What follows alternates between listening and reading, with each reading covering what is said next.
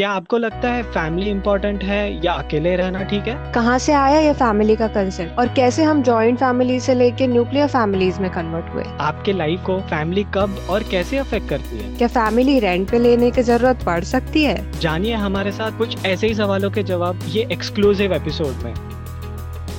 Welcome to another episode of Zindagi unscripted मेरा नाम है संपदा। और मैं हूँ कार्तिक।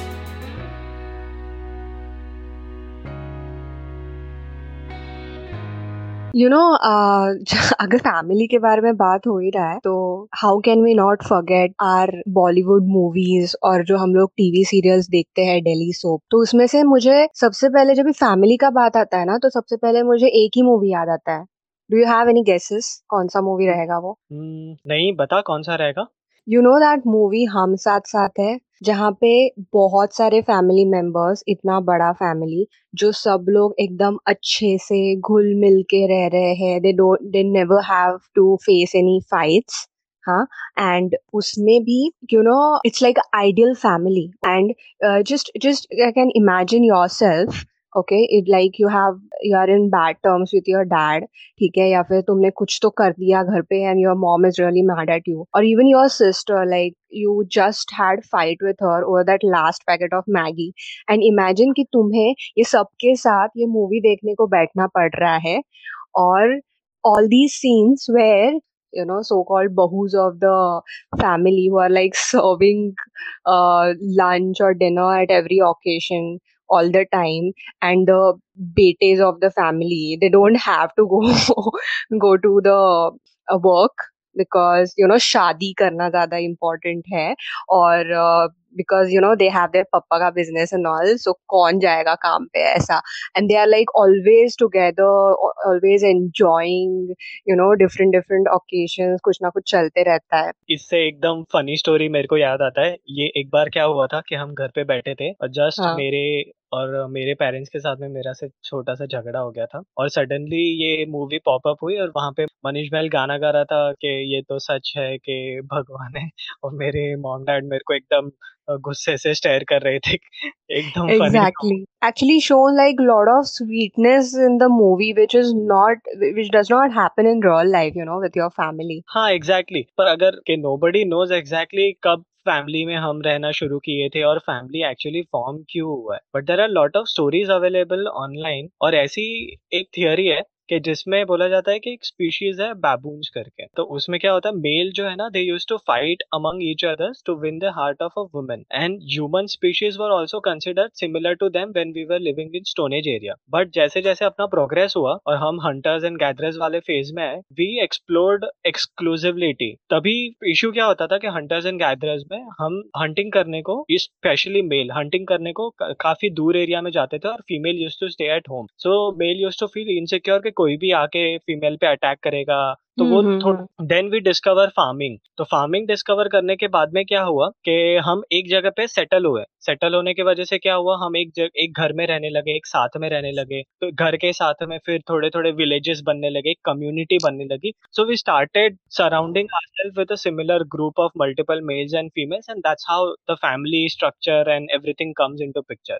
तो हम लोग फैमिली को ये डिफाइन कैसे कर सकते हैं या फिर फैमिली कौन से बेसिस पे फॉर्म होता है? तो ऐसे बोला गया है family is a social unit और जो मोस्टली डिपेंडेंट रहता है, या तो ब्लड रिलेटेड रहता है, या तो मैरिज और अडॉप्शन या फिर उसको हम लोग अलग अलग टाइप्स में हम लोग डिवाइड कर सकते हैं यू नो जैसे न्यूक्लियर फैमिली रहता है या फिर एक्सटेंडेड फैमिली रहता है। और अभी के टाइम पे अगर हम लोग देखें तो फैमिली जो है वो एक हमारे सोशल लाइफ का सबसे छोटा ग्रुप है और प्लस ये सबसे पहला ग्रुप है जिसके साथ तुम कांटेक्ट में आते हो। पर तुम तुम्हारे फ्रेंड्स को फैमिली नहीं बोल सकते। क्यों? तो ये जो ग्रुप है वो फैमिली के जो बेसिक प्रिंसिपल्स है मतलब सिखाता है, उसके बारे में हम लोग सीख देता है। जैसे बोलते हैं ना कि दुनियादारी सिखाता है तो पहले हम लोग फैमिली से ये सारे जो भी लाइफ के प्रिंसिपल्स है या फिर कैसे बिहेव करना है, क्या करना है, कौन से टाइम पे कैसे डिसीजंस लेना है, ये सारा हम लोग तभी सीखते हैं। एंड फैमिली एक तरफ़ से they it it teaches you you know कि क्या गलत है, क्या सही है, ये सारा हम लोग को जैसे बचपन में ही समझ में आता है। तो you know there are different different systems available जैसे हम लोग को तो पता है कि न्यूक्लियर फैमिली रहता है एक्सटेंडेड फैमिली रहता है। पर उसमें भी जो सिस्टम्स है ना, जैसे एक सिस्टम है ओरो कोई सिस्टम करके तो उसमें क्या रहता है कि तुम्हारे जो डैड रहते हैं उनका भाई मतलब तुम्हारे अंकल उनको भी डैड का दर्जा दिया जाता है। और जो मॉम की बहन रहती है जो अपनी मौसी रहती है उसको मॉम का दर्जा दिया जाता है। इवन काइंडशिप सिस्टम में ऐसा है कि मामा की बेटी who should be your cousin right तो उसको भी इवन मॉम का दर्जा दिया जाता है। तो this thing is really interesting जैसे हम लोग जैसे भी आगे आगे टाइम जा रहा है वैसे वैसे ये काफ़ी सारी चीज़ें चेंज हो रही है। एग्जैक्टली exactly, ये बहुत डीप और बहुत इंटरेस्टिंग है। तो why family is so important and why does it really matter to us कभी सोचा है? What I feel is human babies जो होते हैं ना उनको ज़्यादा केयर और ज़्यादा अटेंशन लगता है when they are growing compare to other animal because when we are like a babies there are less chances of getting survive if we do not get any attention और any special care from someone तो जब हम baby होते हैं ना तो we are very much dependent on other there are are parents जो हमेशा अपने को अटेंशन देते हैं सपोर्ट देते हैं केयर देते हैं और एक कॉन्स्टेंट टच होता है। और तू मुझे एक बात बता कि किसको पैम्पर्ड होना या अटेंशन देना पसंद नहीं है? हम सबको पसंद है करेक्ट मुझे याद है जब फैमिली में बाहर से कोई और मिलने आता था अपने घर पे हमेशा कोई चॉकलेट्स या फिर कुछ भी फ्रूट्स या कुछ भी कुछ तो लेके आता था साथ में। या तो पैसे देके जाते थे। Exactly exactly. तो ये सारी जो छोटी छोटी चीज़ें है ना ऐसे नहीं है कि हम वो चॉकलेट्स खरीद नहीं सकते हैं या फिर अपने पेरेंट्स वो दिलवा नहीं सकते हैं पर वो जो लेके आते थे ना तो बहुत सारा टाइम ऐसा होता था कि हम सिर्फ़ वो चॉकलेट की राह देखते थे कि यार वो अंकल कब आ जाए ना और वो मुझे चॉकलेट खाने कब मिले। उससे जो फीलिंग्स अटैच है ना, उससे काफ़ी खुशी मिलती थी। वो छोटे छोटे एक्ट्स है। और बहुत सारी चीज़ें ऐसे भी होंगे कि तेरे मॉम ने तुझे फटकार दिया उस भी चीज़ पे और तेरे डैड आ गए तुझे सपोर्ट करने। नहीं नहीं, ये ठीक कर रहा है करके। तो एक छोटा सा कॉन्फिडेंस बूस्ट हो जाता था, एक सपोर्ट सिस्टम था कि नहीं, मैं कुछ करूँगा तो मुझे संभालने के लिए कुछ कोई तो है। Family comes into picture they support you they help you so these are the factors which make you feel happy के there are someone who is there to support us and look after us You know, there was one uh, experiment which was conducted in Harvard University by Robert Waldinger करके है उन्होंने and peculiarity of this uh, experiment is ये जो experiment हुआ था 75 years तक हुआ था और उन्होंने total 724 लोगों का पूरा life जैसे बचपन से लेके और जब तक वो बूढ़े हो रहे हैं, तब तक उनका पूरा लाइफ ट्रैक किया था। और उसमें उनका एक्चुअली मेन मुद्दा ये था, ये एक्सपेरिमेंट करने के पीछे कि उनको जानना था कि एक्चुअल ऐसी कौन सी चीज़ है जो तुम्हें खुश रखती है even later stage of life में। तो उन्होंने जब भी देखा कि जैसे बच्चों से लेके बुढ़ापे तक उन्होंने पूरा जैसे क्वेश्चन पूछे उनको अलग अलग क्वेश्चन पूछ के या फिर बहुत सारा बैकग्राउंड चेक करके जब भी उन्होंने रिजल्ट्स निकाले, वो रिजल्ट्स में उनको ये दिखा कि जो लोग ज़्यादातर अपने फैमिली के साथ अपने फ्रेंड्स के साथ अच्छे से टाइम बिताए हैं। जैसे हम लोग कैसे बोलते हैं you know what is the reason for for the happiness for few people it may be like money और it can be status in your society या फिर हम लोग बोलते हैं कि हम मैं अगर फ़ेमस होऊँगा तो फिर मैं खुश हो जाऊँगा। मतलब वो that is will be the reason for your happiness right पर ऐसा नहीं Correct. है। उन्होंने ये ऑब्ज़र्व किया कि डिपेंड नहीं करता कि तुम्हारे कितने फ्रेंड्स है या फिर तुम किसके साथ कमिटेड रिलेशनशिप में हो या जो भी, क्या मैटर करता है is your quality of relationship वो कैसा है?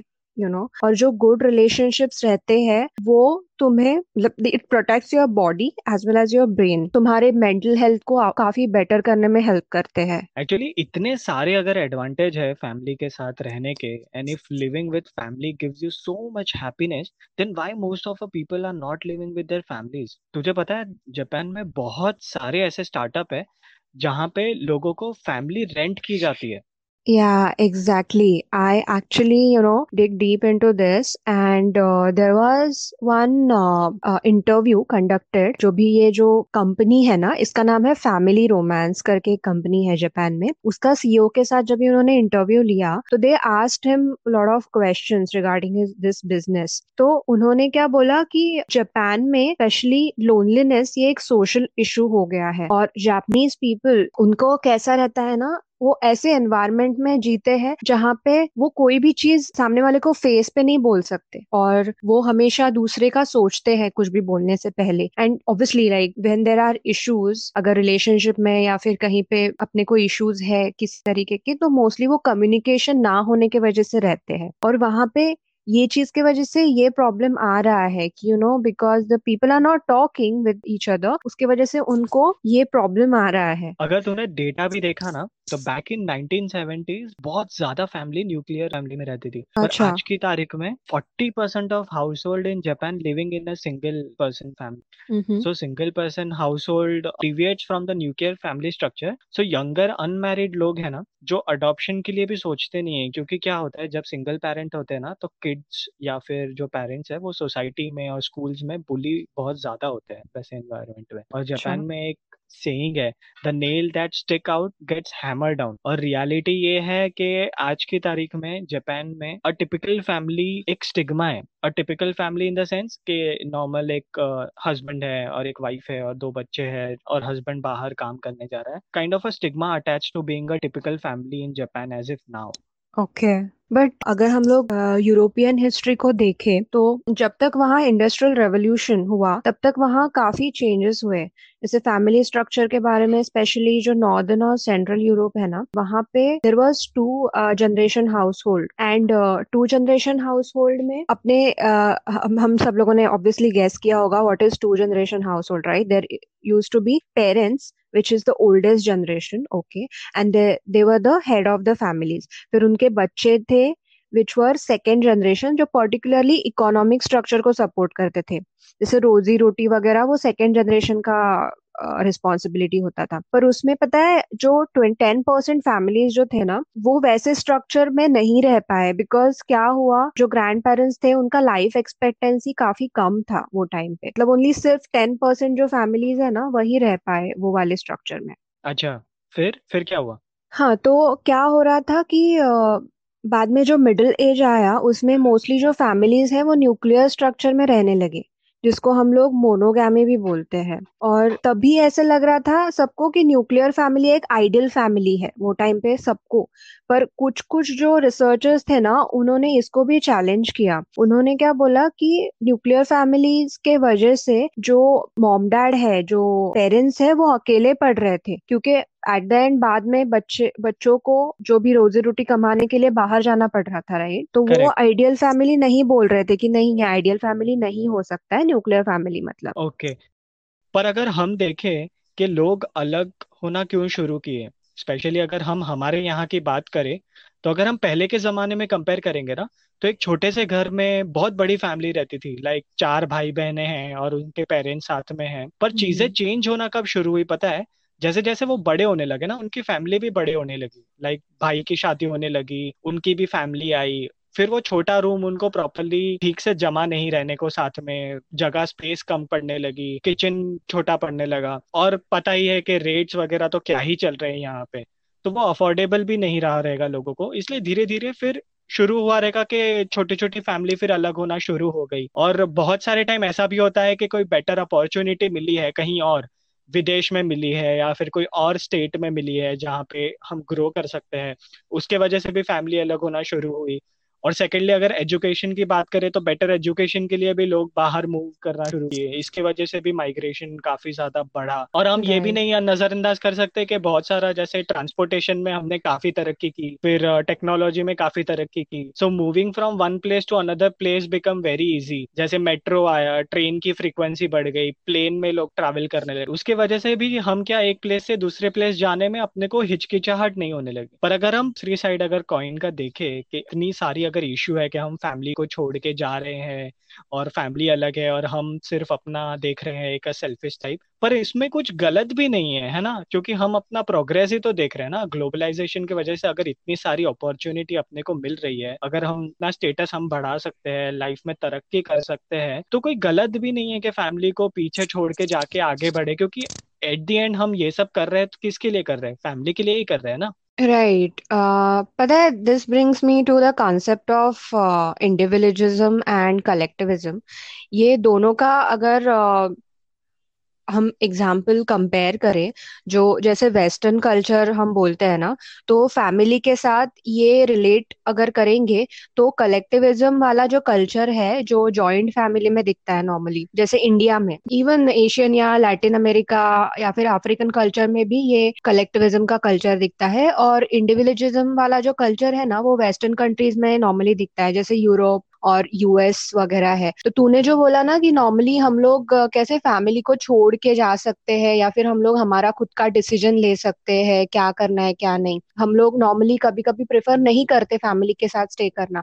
तो ये जो चीज़ है ना, वो ज़्यादातर इंडिविजुअलिस्टिक कल्चर में ज़्यादा दिखाई देती है। जैसे नॉर्मली वहाँ पे ऐसे हम लोग बोलते हैं ना, जैसे बाहर पे वेस्टर्न कंट्रीज़ में अठारह साल के बाद ही जो बच्चे लोग हैं वो जॉब करना चालू कर देते हैं which is not normally the case in joint family joint family में या तो खुद का बिज़नेस रहता है या फिर सब लोग एक साथ मिलजुल कर रहते हैं।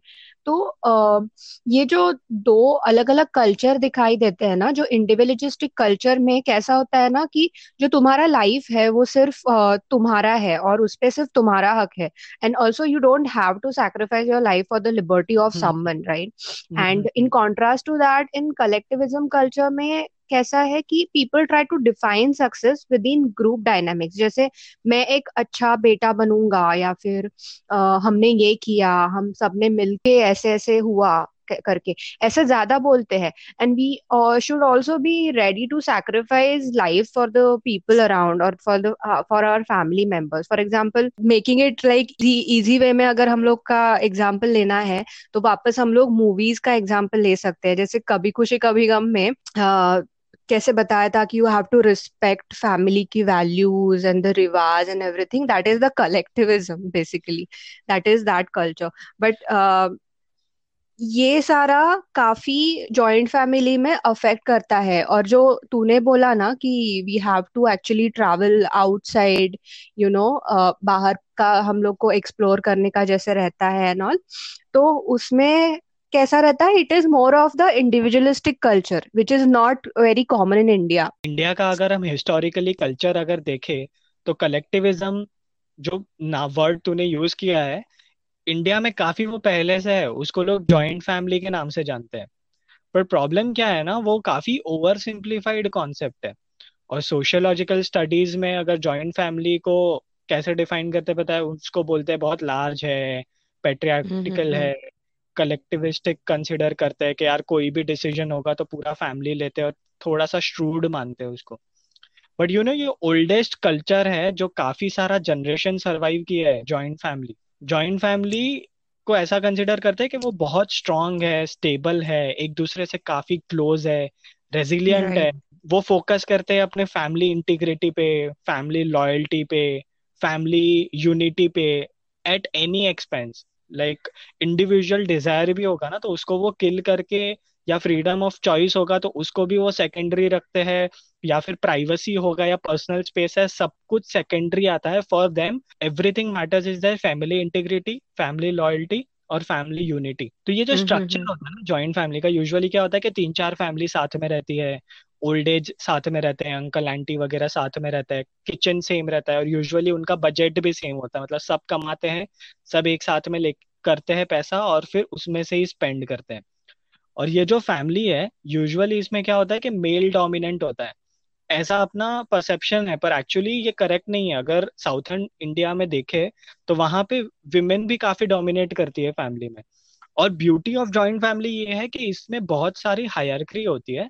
जैसे ऑफ़िस में काम करते हैं हायरकी है, उसी तरह से सबकी रिस्पॉन्सिबिलिटी भी डिवाइड की हुई है कि अगर विमेन है तो विमेन मोस्टली घर के रिलेटेड का डिसीज़न लेंगी या, और मेल का जो डिसीज़न होता है, वो यूजुअली क्या होता है कि कमाना कैसे है, लोगों के नीड कैसे पूरा करना है। और जैसे टाइम पास हो रहा है ना, वैसे ये जॉइंट फैमिली भी इवॉल्व हो रही है। पहले कैसा होता था कि सेम किचन है सेम बजट है।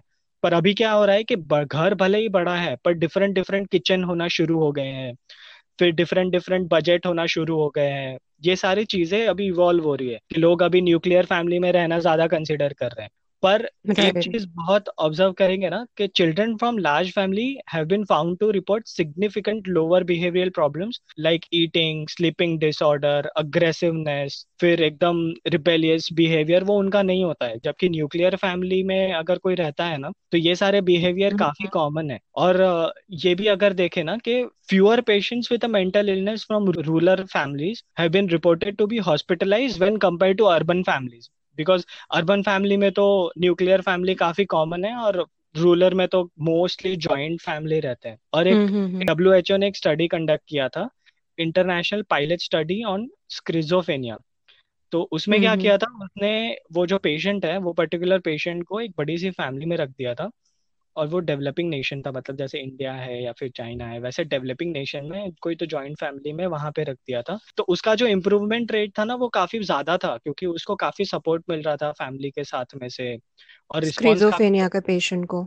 हाँ क्योंकि उसको फैमिली का सपोर्ट हम्म। मिल रहा था और कोई था उसके साथ बात करने को तो उसका रिकवरी काफ़ी ज़्यादा था कंपेयर टू न्यूक्लियर फैमिली पर आई थिंक वेस्टर्न कल्चर हमें हमेशा बेटर ही लगता है ना? Because you know there is so much of freedom है या फिर uh, हाँ पर actually grass is always greener on other side यार। मतलब अभी मैं कलेक्टिविज्म फैमिली या जॉइंट फैमिली में रहूँगा तो मेरे को हमेशा ऐसा लगेगा कि यार मेरे को न्यूक्लियर फैमिली बहुत अच्छी है।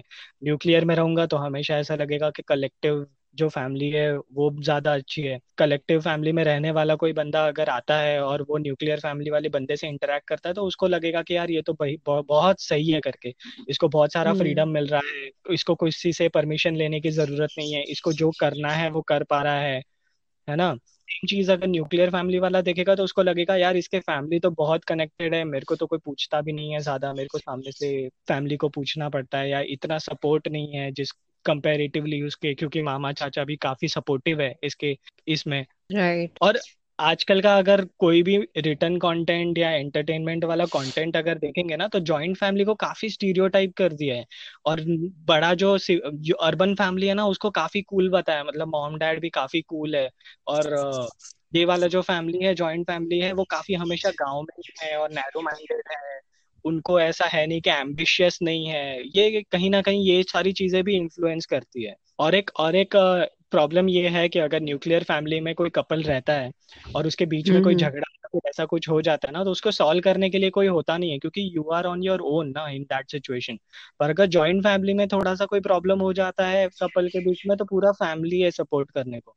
आई थिंक हम लोग ये चीज़ में ना किसी एक यहाँ का बाजू नहीं ले सकते हैं क्योंकि ये हम लोग साइड नहीं ले सकते हैं क्योंकि आ, हर एक जो भी है या तो कलेक्टिविज्म कल्चर हो कलेक्टिविस्टिक कल्चर हो या फिर ये वाला कल्चर हो इंडिविजुअलिस्टिक हो हर एक का कुछ ना कुछ pros and cons I guess है ही हाँ एग्जैक्टली exactly. मतलब यहाँ पे कुछ अच्छी चीज़ें हैं तो वहाँ पे कुछ खराब चीज़ें भी है like every coin has a two sides right so guys आपको क्या लगता है अकेले ज़्यादा रहना बेटर है या फिर फैमिली अराउंड हो वो ज़्यादा अच्छा है आई होप आपको ये एपिसोड में कुछ अलग पर्सपेक्टिव मिला होगा और काफ़ी इंटरेस्टिंग फैमिली के बारे में बातें पता चली होंगी let me tell you guys some of you must be expert into this but we aren't basically we are just curious and love talking about these all topics if you have any reviews ratings or you want to share any of your opinion on any of the topic we have touched upon we are happy to hear from you. You guys can reach out to us via our email address which is zindagiunscripted at the rate gmail.com also you can follow or reach us over instagram at zindagi.unscripted with this we come to an end of our second episode. Thank you so much for listening we hope to see you in next one. Till then, take care.